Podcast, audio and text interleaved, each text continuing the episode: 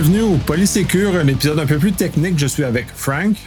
Oui, bonjour Nicolas. Merci encore de m'inviter pour euh, cette, ce nouvel épisode. Très ravi oui, de te rejoindre. Tout à fait. Et de toute façon, tu as généré la question dans laquelle on va aborder aujourd'hui, le cloud privé, puisqu'on en parle beaucoup, dans, dans, surtout dans l'appareil gouvernemental, mais de façon mondiale aussi, c'est un sujet qui est abordé euh, parce que les gens ont l'impression que ça règle un problème ou une inquiétude qu'ils ont. Et je suis pas tout à fait convaincu que ça arrive exactement à la, à la satisfaction de leur, de leurs préoccupations. Oui, alors c'est très drôle ce que tu me précises. Effectivement, j'apprends que à la suite de la du dernier épisode, il est certain que j'ai j'ai amené cette cette ce sujet-là parce que comme tu le sais, de mon franc parler, il me fait doucement rire en fait. C'est exactement le le point essentiel. Je vais peut-être pas encore me faire des copains sur cet épisode-là au cas où, ou peut-être beaucoup de copains si effectivement ils sont faits. Mais le cloud privé pour moi, c'est comme si tu étais dans le dans ton fameux CTI ou dans ton data center d'origine, ce qu'on appelait en fait ton effectivement data center on-premise, sauf qu'on a appelé ça comme étant cloud privé parce que désormais, on pense essentiellement que comme le mot cloud a aujourd'hui ou le mot info nuagique que j'aime un peu moins euh, pour le coup, mais on va dire le mot cloud aujourd'hui tel qu'on l'entend, c'est que cloud public, ça sous-entend un certain nombre de règles. Et les règles, on en avait déjà parlé dans l'autre épisode, c'est la scalabilisation, le fait d'avoir des multi-régions, d'être géolocalisé ou géo euh, géré en termes de backup et compagnie, que ce soit le Z Géo ou le LR Géo, c'est-à-dire autant dans le propre pays que tu es ou évidemment dans, au travers de la planète que, que tu peux. Et à aujourd'hui et à date, comme on l'avait répété, il n'y a que Microsoft, Google, alors Google pour une partie au travers des différents services, euh, des concepts, hein, le fameux IaaS PaaS, mais effectivement Microsoft, Amazon, effectivement euh, bah, les nouveaux venus ou en tout cas ceux moins connus mais il faut savoir que ça y est Alibaba a ouvert euh, le fait qu'on puisse s'inscrire et être euh, sur Alibaba euh, au niveau euh, occidental puisque c'était encore il y a même pas encore six ou huit mois impossible pour des gens comme nous au Canada de s'ouvrir un compte hein. fallait être fallait être dans la zone chinoise ou la zone Eurasie on va dire donc là ça y est Alibaba est, est ouvert mais je peux parler aussi d'Oracle je pourrais parler d'IBM bon un petit peu plus quand même Enterprise et donc tout ça fait que si on reprend évidemment encore une fois les deux gros protagonistes, euh, puisque je, je, mets toujours dans le côté IaaS, la notion de Google est quand même là, mais moins présent évidemment ou moins connu que que la partie euh, que la partie AWS et Azure. C'est pas que je dis que GCP est moins bon, bien au contraire, ils ont toute leur force sur un autre de bas, mais c'est pas leur objectif par défaut. Ils sont pas rentrés dans la guerre en fait, euh, ou en tout cas dans une notion de marketing comme peut l'être AWS ou, ou, ou Microsoft. Le fait est, c'est que quand on reparle après de cloud privé, bah, le fait est, c'est que le cloud privé en toute logique, c'est que ça pourrait être évidemment le, pauvre data center ou la pauvre marque qui se fait un data center, mais qui est pas aussi puissant que ces, que ces affaires-là. Donc, il faut faire attention et la nuance et la zone est grise, parce qu'un OVH, qui est quand même déjà une grosse entreprise que tout le monde connaît, puisqu'elle est arrivée aussi au Canada, même si elle est française, comme Ikula, Jules, Jules est un, est un ami d'ailleurs, euh, lui aussi euh, est, est, assez connu en, en Europe et en France pour ça et ont été un des prémices depuis les années 2000 euh, là-dedans. Euh, si je prends un et un, si je prends des fois des registrars qui ont un petit peu d'ailleurs permets-moi l'expression, le fesse entre deux chaises, entre euh, je fais de l'hébergement, j'ai des data centers, mais je dépose aussi des noms de domaine. Donc les gens euh, s'y retrouvent plus parce qu'on ne sait plus trop qui héberge ou pas héberge. Bah, ces gens-là sont quand même considérés des clouds privés. Mais c'est pas des clouds privés, c'est des data centers privés. À l'époque, pour déposer ton site web ou déposer un système, il n'y avait pas du YAS ça se passe comme on l'entend au niveau des ressources. C'était simplement que tu achetais un, un petit coin de disque dur, euh, comme t'achètes un petit coin d'un appartement quelque part où tu vas le louer pour te dire j'ai un serveur malheureusement non dédié, puis que j'ai plein de sites internet là-dedans, puis on va te donner une IP, tu as un petit cPanel ou peu importe le logiciel que tu as en face, et puis ça va te permettre de manipuler évidemment ton point.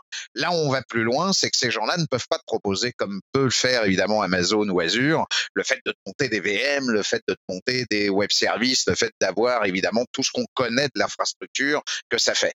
Et c'est là où arrive évidemment le cloud privé tel qu'on l'entend, c'est que les gars étant adorateurs de la partie évidemment de ce qui était dans le cloud public et du vrai ce qu'on appelle cloud public, donc Microsoft, Amazon, encore une fois je me stag à ce que ces deux-là, bah, automatiquement, ce serait cool d'avoir la même chose, évidemment, on-premise. Et c'est là d'où vient évidemment le terme, entre guillemets, de cloud privé, ou le vrai cloud privé, qui est de dire, Azure comme AWS vient de proposer ou de permettre d'avoir que ce qu'ils font évidemment dans le public viendra directement à ton à ton chez toi branché évidemment dans ton data center. Mais c'est pas si simple que ça. Non, vraiment pas aussi simple que ça, parce que, un, tu as abordé l'élément d'élasticité qui, techniquement, dans les CTI, existe depuis déjà longtemps. C'est juste que là, on n'avait pas de recette préfaite.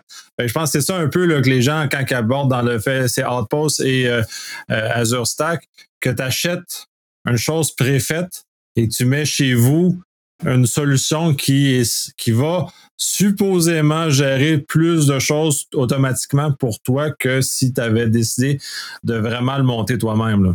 Alors, effectivement, euh, comme tu le précises, AWS, euh, comme Microsoft, comme d'ailleurs Google, hein, euh, ont fait leur.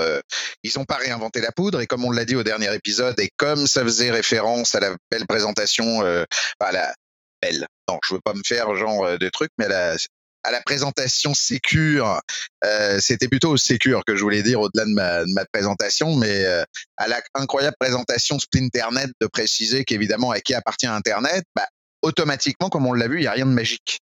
Et encore une fois, le rien de magique fait que bah, ces gens-là ont dû fabriquer ou se dire, bah, nous, ce qu'on monte en data center pour nous-mêmes, est-ce qu'on est capable de le réduire ou comment on peut le réduire pour arriver à que ça soit plus ou moins acceptable et plus ou moins évidemment opérable et installable évidemment dans les CTI ou les data centers on-premise des clients? Donc effectivement, tu mentionnes AWS a son outpost comme un avant-poste hein, qui est son long. Azure c'est Azure Stack parce que c'est des stacks, ils n'ont pas réinventé la poudre, c'est des deux quatre rues euh, qui sont montés, j'expliquerai après coup. Puis Google, c'est Google Anthos. Google Anthos aussi a évidemment son, son point. Grosso modo, euh, à aujourd'hui, ce qui est complètement aberrant dans, dans ce que j'entends et de la confusion au niveau du cloud privé, c'est de dire, et moi je pars du requis là, du précepte qu'on est d'accord dans cet épisode, je, je, je, je omets et je défais le côté de dire, quand je vais parler de cloud privé, c'est un cloud public que j'amène dans mon data center. Je ne parle plus de cloud privé en disant que je vais m'installer chez OVH ou je vais m'installer chez Ikula ou je vais m'installer chez 1 et 1 ou chez Digital Ocean ou peu importe. Parce qu'effectivement, ces, choses-là sont dédiées sur des, choses assez restreintes ou assez précises et non pas les mêmes services que les services qu'on connaît du cloud public au-delà même du cloud public, l'élasticité, la scalabilité de pouvoir monter en plus en puissance au format de autant attendre que tu vas utiliser les services. Ce qu'il faut comprendre aussi, c'est qu'à chaque fois qu'une zone d'opération est installée, quand, quand Microsoft par exemple s'est installé à Québec, il faut savoir que du côté Azure, c'est pas, c'est quand ils appellent un data center, c'est trois gros data centers en fait qui en fait qu'un, parce qu'ils ont toujours la fameuse triplette de, de, de, localisation déjà interne qui fait qu'en fait c'est comme si c'était du mirroring à trois. Et évidemment c'est du data center et parce qu'ils arrivent en plus bah, WS est à peu près dans les mêmes euh, notions mais on arrive à une virtualisation qui approche les 94% je sais pas si tu t'imagines. Donc évidemment moi, la dernière information que j'avais fin 2019, demi 2020, c'est que quand même un data center qui, je crois, a quatre gros systèmes de baies avec toutes les machines dedans et bon bref on n'a pas non plus tous les détails. Euh, j'ai des photos j'ai des présentations on pourrait un de ces quatre euh, évidemment mais là c'est un podcast il n'y a pas de visuel donc c'est pas non plus évidemment euh, facile mais il est clair que ce que les gars disaient au niveau de Microsoft c'est ils interviennent physiquement en termes de réparation que quand c'est 50 machines qui tombent en panne donc il faut arriver à 50 bécanes qui tombent en panne pour qu'ils puissent enfin envoyer quelqu'un pour se dire bon on va peut-être faire quelque chose et on va peut-être corriger parce qu'il est suffisamment intelligent et virtualisé pour aller tourner autour de ses affaires. C'est certain que arriver à ce niveau-là d'abstraction, arriver à ce niveau-là d'automatisation, c'est un tel, on en avait parlé un tout petit peu après la, la, première épisode, c'est un tel, c'est tellement fabuleux de savoir comment c'est fabriqué que c'est évidemment incroyable. Donc c'est sûr que tout ça amène et Microsoft comme euh, AWS se sont dit, se sont retrouvés de bord en disant, mais en plus, on a le problème de la souveraineté des datas. C'est exactement et surtout mon explication de ma présentation au Sécure. Comme les gens sont totalement omnubilés par cette aberration de mettre des datas à l'endroit de la souveraineté du pays, ce qui, je rappelle, est complètement une hérésie avec les Five Eyes et Neuf Eyes et les 50 Eyes, surtout même avec du VPN et avec évidemment les WP hautes. On est d'accord? Parce que les pays se partagent les logs, se partagent les points et que c'est complètement débile. Mais que ça fait du bien de savoir que c'est juste à côté de chez toi parce que ça fait du bien d'être à côté de chez toi. Bah là, je vais casser une bulle peut-être et c'est là où je vais me faire des copains. Ils sont pas idiots, Microsoft et AWS. Vous voulez qu'on vous amène le code public chez vous? Eh ben, on va vous fabriquer notre petit truc, puis on va vous faire le payer super cher. Parce que vous voulez qu'en plus, on vous fasse évidemment quelque chose et vous voulez acheter notre façon de faire et notre logiciel. Parce qu'en fait, ce qu'on achète, c'est le logiciel front-end que, évidemment, on a dans le cloud direct. Ce que vous achetez au-delà du matériel, c'est que vous achetez simplement la visibilité du portal Azure ou du console AWS. Et ça, pour l'avoir chez vous, bah, vous allez en dépenser euh, sévère, puisque euh, aujourd'hui, un, un 4 nœuds qui est l'origine. Hein, euh, ça marche par des nœuds. Hein, euh, si je prends l'Azure Stack que je connais beaucoup le plus, mais l'Azure Stack aujourd'hui c'est une grosse énorme baie qui mesure 2 mètres, qui a évidemment des deux U à l'intérieur et que c'est quatre comme on les appelle quatre nœuds, puis après avec tous les aspects réseautiques qu'on connaît, BGP, BMC, gna gna les switches et compagnie, avec tout ce qu'il y a autour d'installation. Puis ça, quand vous l'achetez, un 4 nœuds, c'est 400 000 dollars.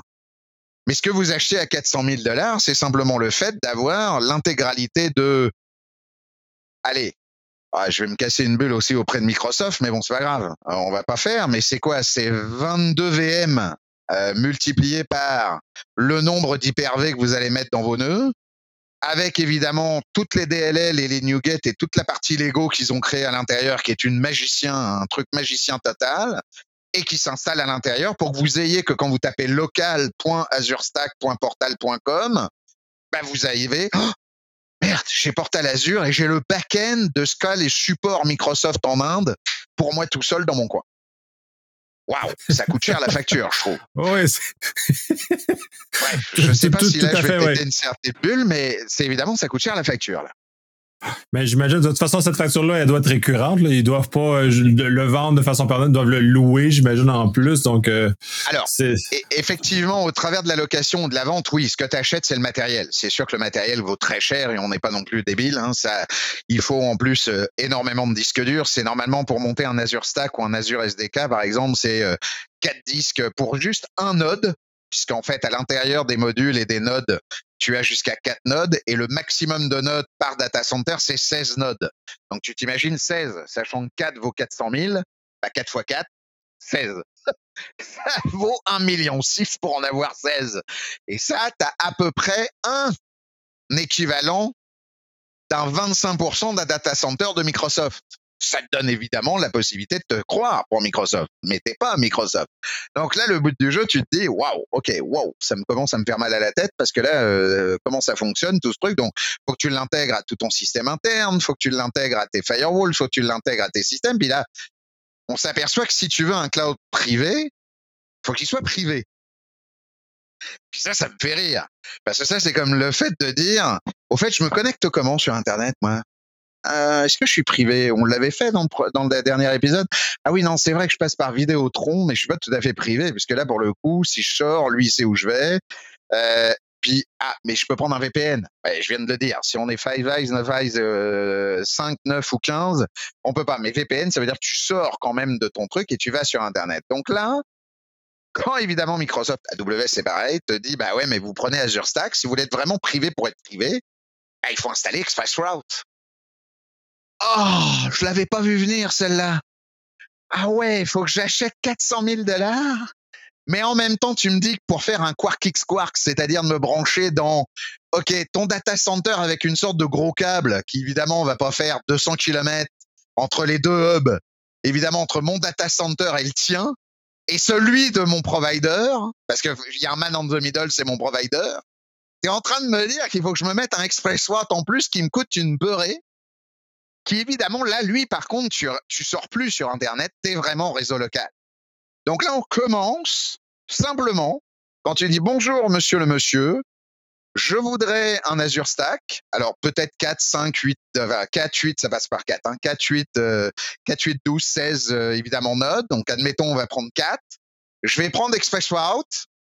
Faut que je m'instruis à mettre mon Express Route en marche et en place, qui est loin d'être simple, mais bon, qui se fait quand même assez bien maintenant.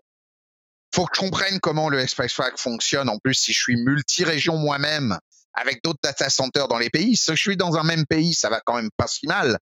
Mais si je commence à être dans trois ou quatre pays, aïe aïe aïe.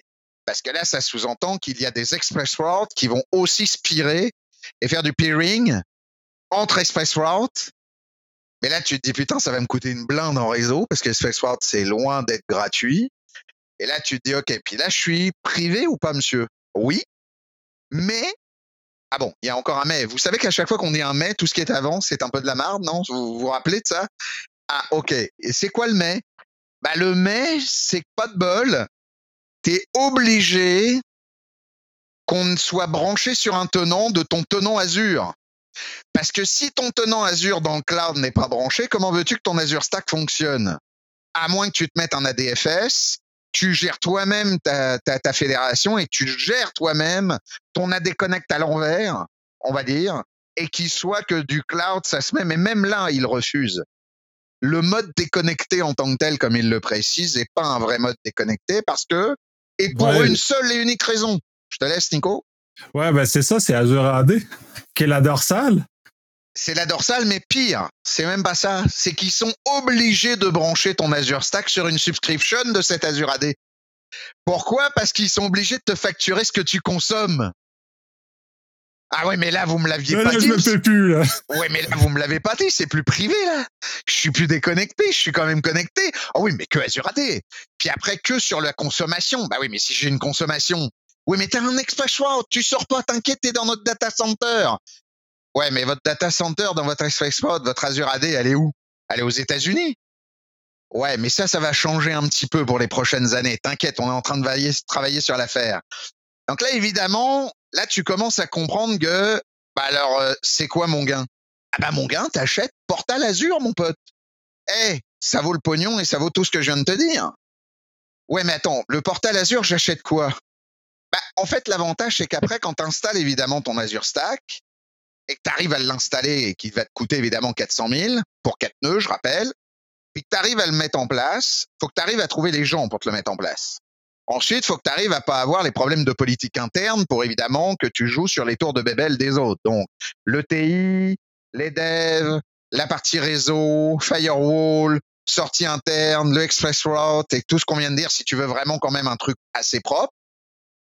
Puis là, à partir de là, pour peu que tu as fait évidemment l'erreur, comme tout le monde le fait, ouais, mais moi, je veux simplement que tu arrives dans mon Azure Stack avec un VPN. Hein? Allô? Ben non. Déjà, quand tu me demandes de mettre un VPN pour aller dans Azure Portal Public, où je dois rentrer dans un réseau parce que j'ai un poste entreprise qui fait que je rentre dans un réal, mais je ressors pour re-rentrer sachant que je ressors pour rentrer parce que tu veux que je sois dans un VPN pour, aller charger azureportal.com, c'est déjà tellement stupide ça. Parce que c'est les bretelles, ceintures, Kevlar et compagnie qui sert à rien. Là, tu es en train de me dire qu'en même temps, avec l'Azure Stack qui est déjà à l'interne, avec ton réseau interne dans ton VPN de toute façon, parce que tu m'as déjà demandé d'être dans ta machine, puisque ma machine d'entreprise a déjà ton VPN qui va se relier dans ton réseau à toi. Et dès que je suis dans ton réseau local, ton ExpressWord, c'est ton réseau local. Et ton ExpressWord ne ressort pas sur Internet et va dans le data center Microsoft. Donc, tu n'as pas besoin. Mais là, tu me redemandes. Oui, mais là, on va, on va se garder on-premise. Oui, mais quand je veux aller sur le portal Azure, ah oui, c'est vrai, il faut que je fasse éventuellement. Euh, ah bah, faut qu'on fasse une sortie quelque part. Donc le truc commence à se dire, oui, mais là, je sais plus où je suis. Là. Je suis sorti, je suis rentré, je suis chez toi, je suis plus chez toi. Comprenez que ça devient totalement débile parce que à un moment donné, il faut que ça soit facturable. Parce qu'évidemment, Microsoft n'est pas idiot. La notion de pouvoir avoir le marketplace et d'utiliser la licence. Parce qu'ensuite, c'est quoi? Prenons les mots. Ça va encore fâcher, mais c'est de la licence. Vous achetez pas un Windows, vous achetez le portal Azure la licence du logiciel qui tourne derrière le gros paquet de, de machines que vous achetez.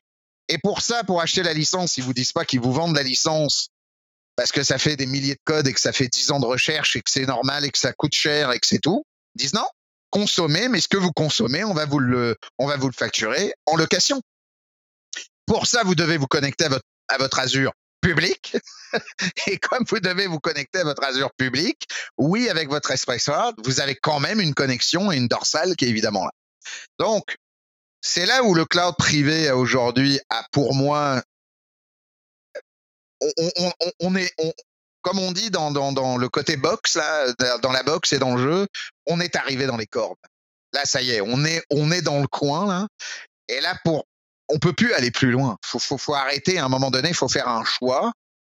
Je pense que ce choix une volonté que certains veulent juste checker comme un antivirus pour avoir son cloud privé à l'intérieur. C'est sûrement peut-être rassurant pour d'autres, mais c'est tellement compliqué et complexe à installer ou à gérer ou à manœuvrer.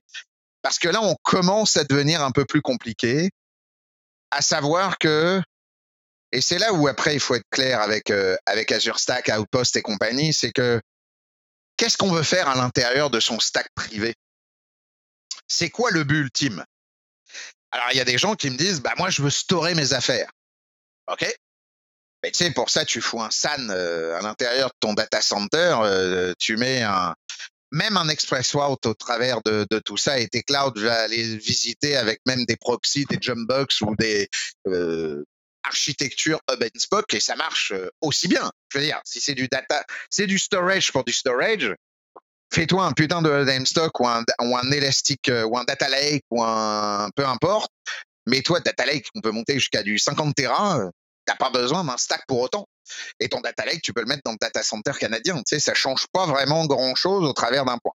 Alors après, des fois, on me dit après, non, c'est toutes les VM, c'est toute la partie machinerie qu'on veut pas qu'il aille dans le code public.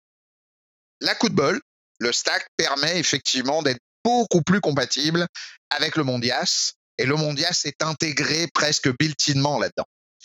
Mais quand on commence à me dire, ah oui, mais je voudrais aussi faire du web service ou du PAS, ah, je voudrais faire du SQL. Faut que nos databases y soient là-dedans. Ah oui, tu peux, mais c'est à toi de le maintenir. Ça veut dire que Microsoft te donne la recette pour faire que bah là, tu vas jouer Microsoft. Donc, ton portal, du côté YAS, c'est facile parce que c'est simplement des images et des ISO et toi, tu t'auto-adaptes avec des ISO. Mais tes fameux offers et tes fameuses subscriptions que tu vas générer pour tes clients qui sont tes gens avec qui tu vas travailler, qui sont en fait tes propres gens. C'est toi, tu vas jouer Microsoft et eux vont aller comme si qui jouaient à l'intérieur. Quand tu passes en PAS et que tu passes évidemment en web service, bah là, Microsoft, il te donne pas une recette tout fait maison. Hein. Tu dois fabriquer ton back-end toi-même.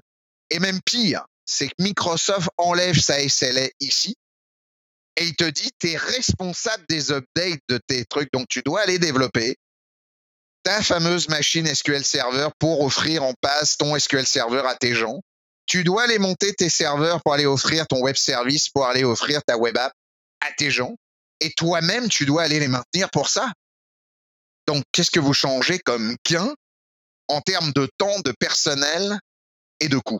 Je vais rajouter un point très important parce qu'il y a un problème de perception dans ce que j'entends. C'est parce que là, tu as parlé des, couches les plus basses. IaaS, ça va. PAS, ça accroche. Mais en SaaS, euh, il n'existe plus, il n'y a plus rien, là. C'est, supposé être le néant rendu là. Ben, c'est supposé être le néant, mais c'est pas le néant. Tu peux le faire. Mais c'est à toi de tout setuper en back-end. Et là, Microsoft est très clair. Ça veut dire qu'en fait, tu vas utiliser le YAS à l'intérieur du stack pour te fabriquer ton SaaS que les gens vont aller se consommer.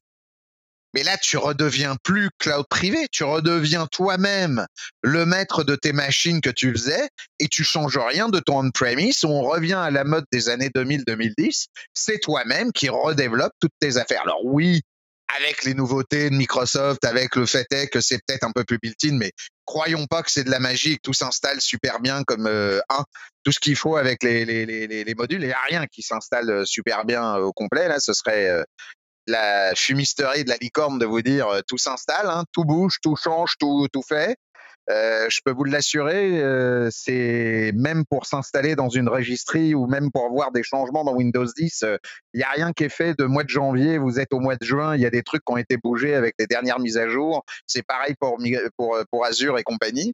Donc, à l'intérieur même de ce genre de choses, en plus, comme il y a peu de monde, aujourd'hui, à ma connaissance, il n'y a que 350 stacks installés à travers le monde et l'équivalent de, je crois, pas loin de 270 ou 280, je voudrais pas dire de bêtises, sur AW Outpost. En toast, je connais pas les chiffres, je pourrais euh, éventuellement te les redonner si tu voulais me faire, mais en toast, je les connais pas assez.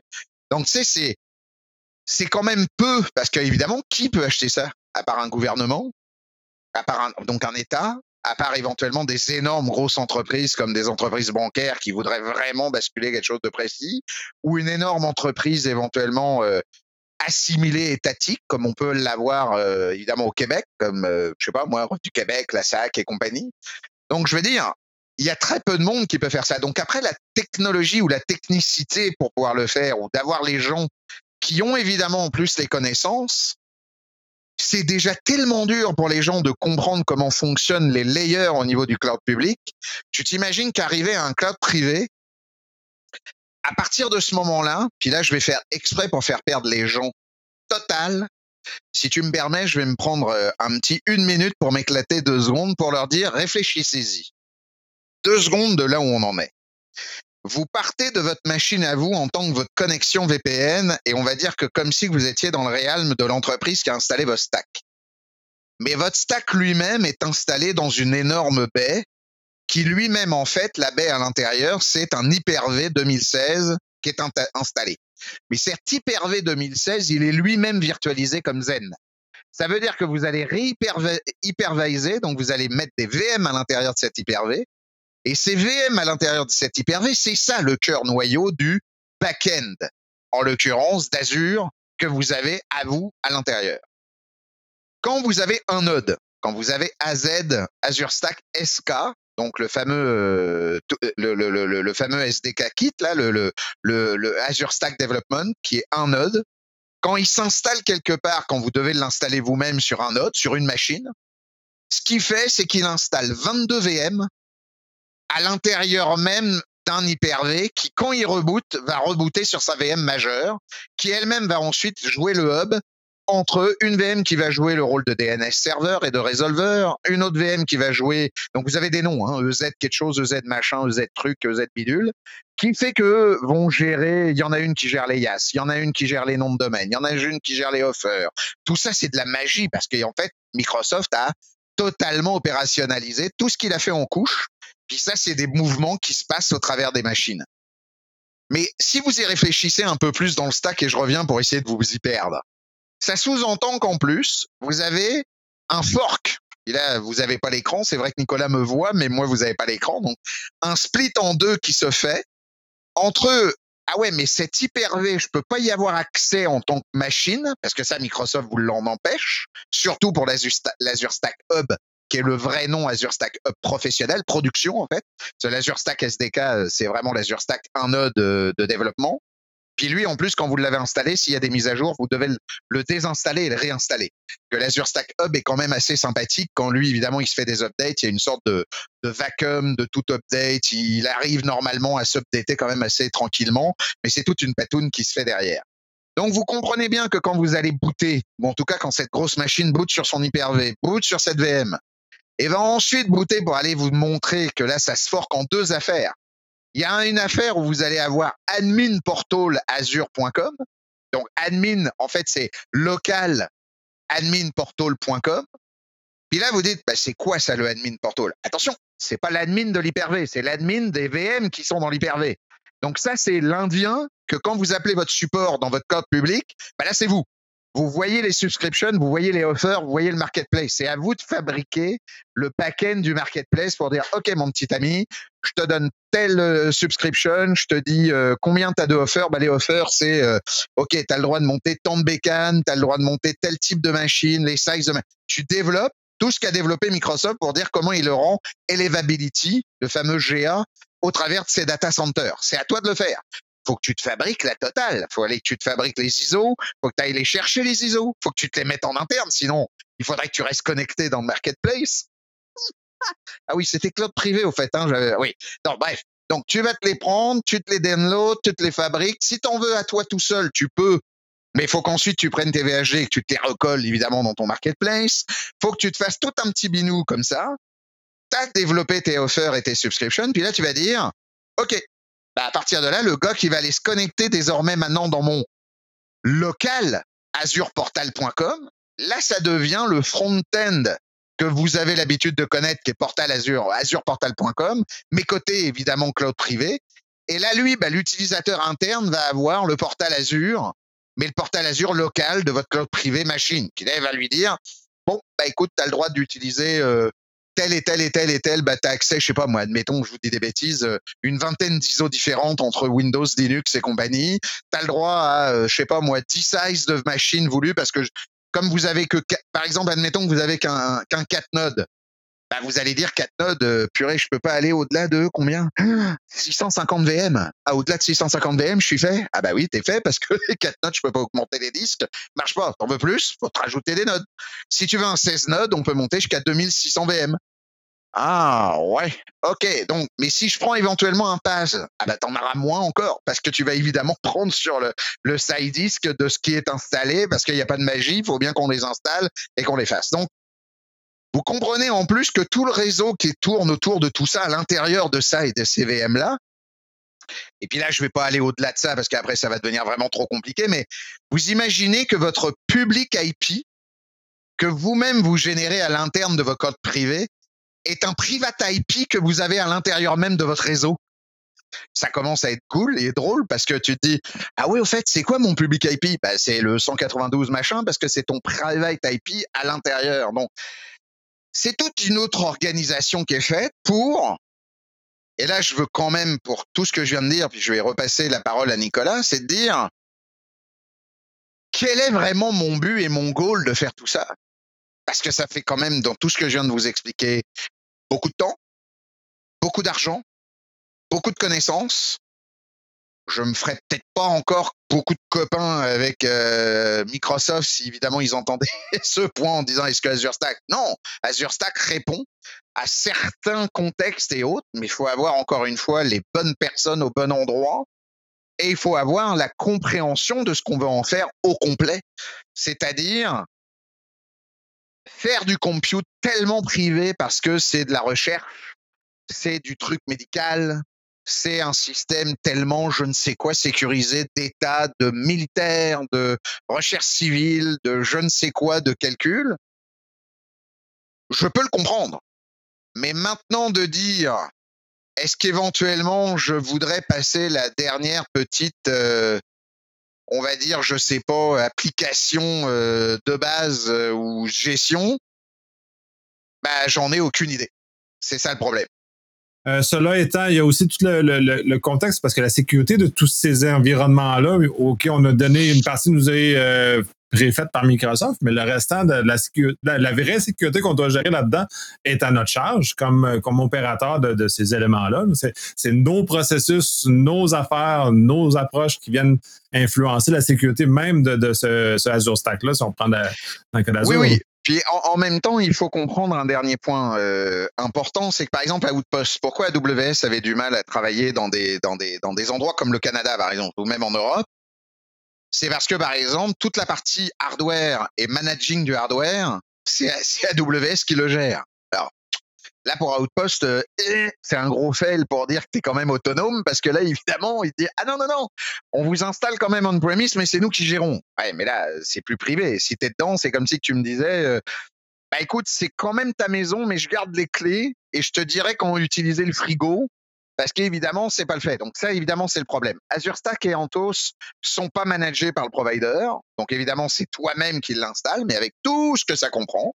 Donc là, par exemple, pour Azure Stack, encore une fois, c'est Cisco, c'est euh, euh, Dell, c'est d'autres qui viennent évidemment t'installer là-dessus, avec en plus des règles où il faut comprendre que tu as des règles où tu as un coût aussi d'install, tu as un coût aussi de maintenance, tu as un coût aussi où c'est important qu'il faut le prendre parce que personne ne veut le préciser.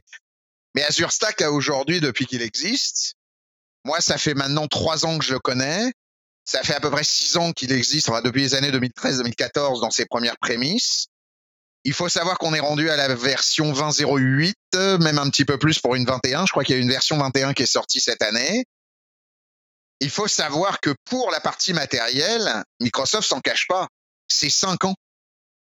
Donc, quand tu l'as acheté, au bout de cinq ans, faut que tu te poses la question si tu veux en racheter un. Et je parle au niveau matos, avec tout ce que ça comporte. Est-ce que tu es capable d'avoir cette vélocité, sachant qu'on a encore dans des fois dans des états des choses qui tournent depuis 10, 15, voire même 20 ans? On rentre dans un monde cloud où même eux, même le matériel, tel à aujourd'hui qui sont les hyper edge qui sont installés pour le stack, ils disent nous, euh, on n'a qu'une garantie de 5 ans, voire de 6 ans, mais maxi. Parce qu'on n'a peut-être même pas le distributeur euh, taïwanais qui nous redonne le silicium adéquat ou la machine adéquate, ou j'aurais pu la carte mère ou la, barrette mémoire que tu m'as demandé on redevient encore dépendant du matériel qu'on achetait. Donc la notion hybride, puisque c'est ces vraiment notion de vouloir faire du basique et du on-premise hybride au niveau des ressources, il faut se poser réellement la question, à savoir, qu'est-ce qui est réellement hybride? Qu'est-ce qu'on veut encore protéger là-dedans? Ce qu'on veut protéger, c'est du data. Si c'est du data, ben, mettez un SAN, mettez une grosse putain de bécane à l'intérieur de votre data center et qui soit à plat par euh, l'accès à des VM où elle va aller choper et mettez de l'intelligence à choper ça sur des snapshots de données ou des points comme on le fait avec le Data Fabrics ou avec d'autres et aller computer ça dans le cloud public et autres, redescendez et resauvegarder ça dans un côté. Et tout ça dans un TLS 1.3 chiffré et avec des disques chiffrés en ligne et avec des clés que vous allez gérer en BOE ou en BOK euh, voulu. Et puis ça, vous l'avez, ça y est, vous avez résolvé déjà 80% de votre patente sûrement de ce que vous voulez faire. Je suis pas persuadé, honnêtement, avec du multitenant en plus qui est compliqué à faire quand on a de la fédération en plus avec Microsoft. Tout ce on amène cette histoire de fédération, c'est encore une vraie catastrophe si on rajoute ça, parce que ça, ça marche pas aussi facilement et aussi compréhensiblement là-dessus.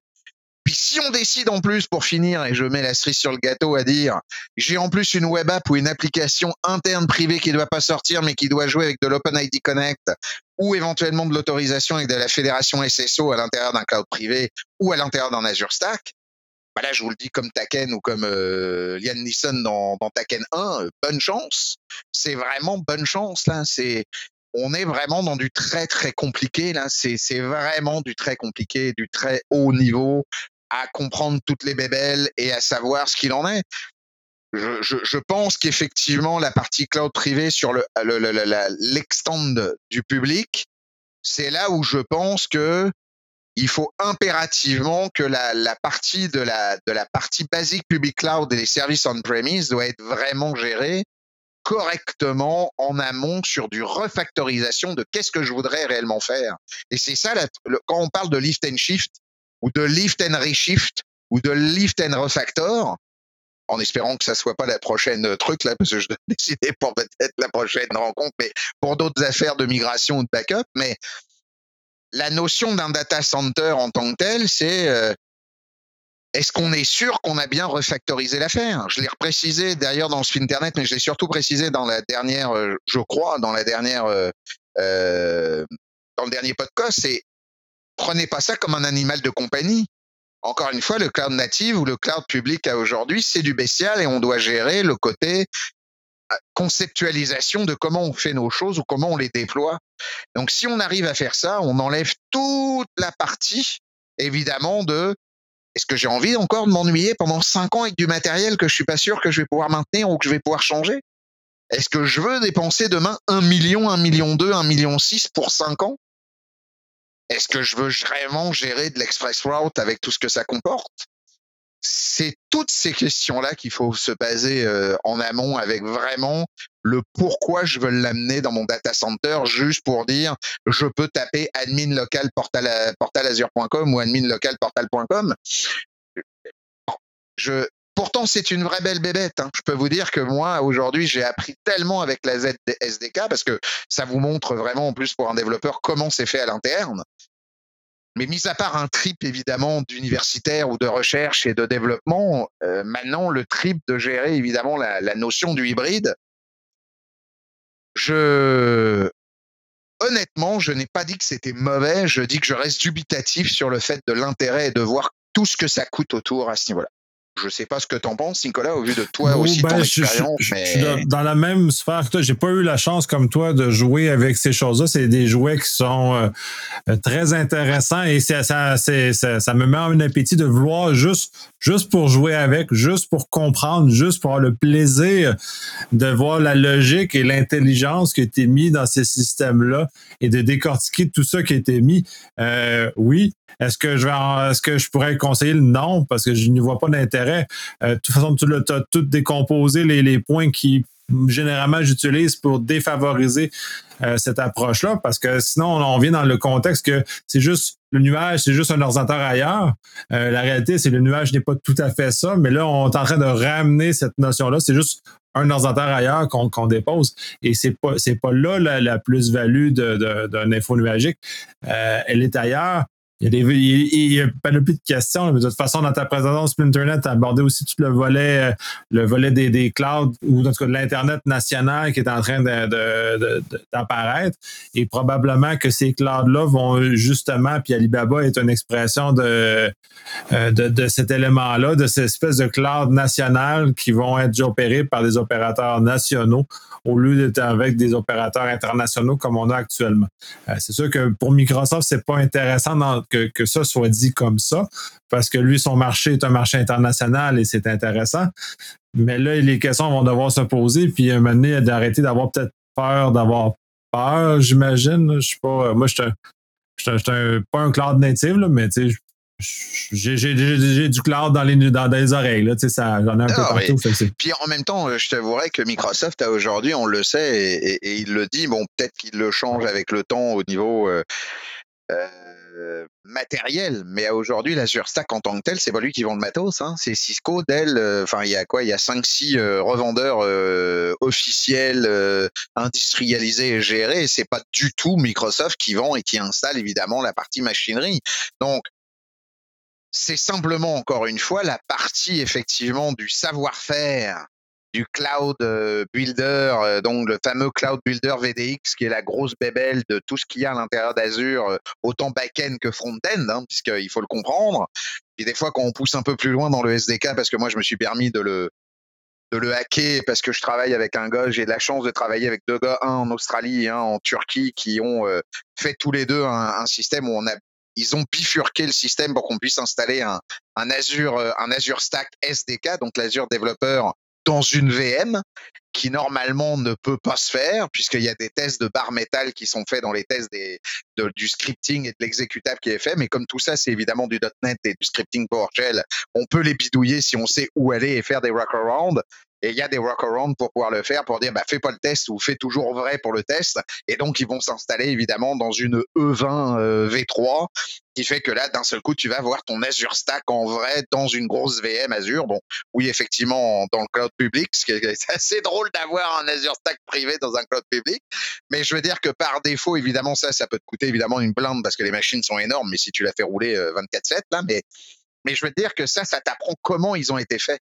Et quand je m'aperçois que c'est des packages NuGet, c'est du .NET, c'est des scripts à pu en finir, c'est des VM qui se parlent entre elles, c'est l'intégralité de toutes les VM et tous les outils des agents qui ensuite se retravaillent. Bah, moi, pour moi, ça, c'est ça la magie. Évidemment, là, je vais pas dire que c'est pas non plus extraordinaire de voir ça. C'est complètement débile parce que c'est évidemment ce qu'ils font en vrai dans le cloud public. Et je me dis que ça, ils le font à 54 régions, 64 régions maintenant et avec tout ce que ça comporte de trucs avec. Donc, je me dis, waouh, les gars, c'est, vous êtes dans un autre monde. On est comme euh, Elon Musk avec son, son Mars, hein, on est dans un autre monde. Comme, euh, comme AWS là-dessus. Mais c'est sûr qu'ensuite, pour le côté du commun des mortels et les communs des mortels des étatiques qu'on a aujourd'hui au Canada ou au Québec et compagnie, se poser la question là-dessus, c'est, je pense, un excès de je veux ma Porsche dans mon parking. Là, je veux pas me faire des copains, là, ça c'est certain, mais je veux ma Porsche dans mon parking. Donc oui. Il y, en a plein qui aiment ça des Porsche, fait que c'est sûr que ça, ça va continuer quand même. Mais, comme je le dis souvent, une voiture, c'est fait pour les autres. Parce que toi, quand tu la conduis qu'un quart d'heure le matin et un quart d'heure l'après-midi, c'est juste pour faire plaisir aux yeux des gens qui passent dans la rue.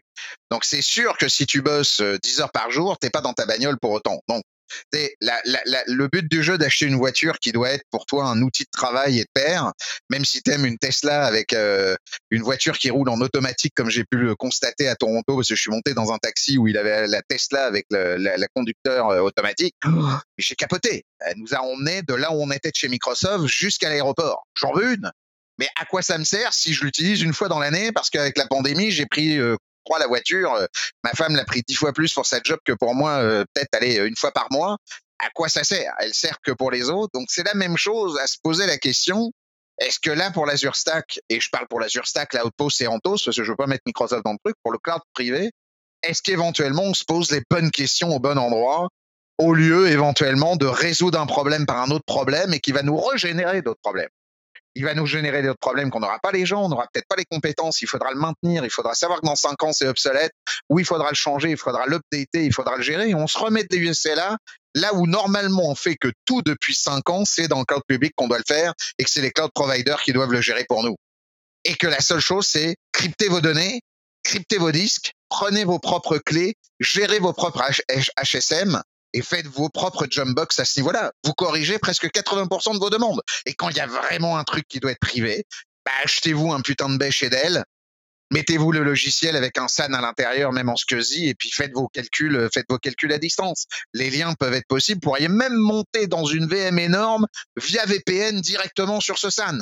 Et vous réglez aussi votre problème en même temps. Donc, il y a plein de possibilités pour pouvoir le contrer, tout ça.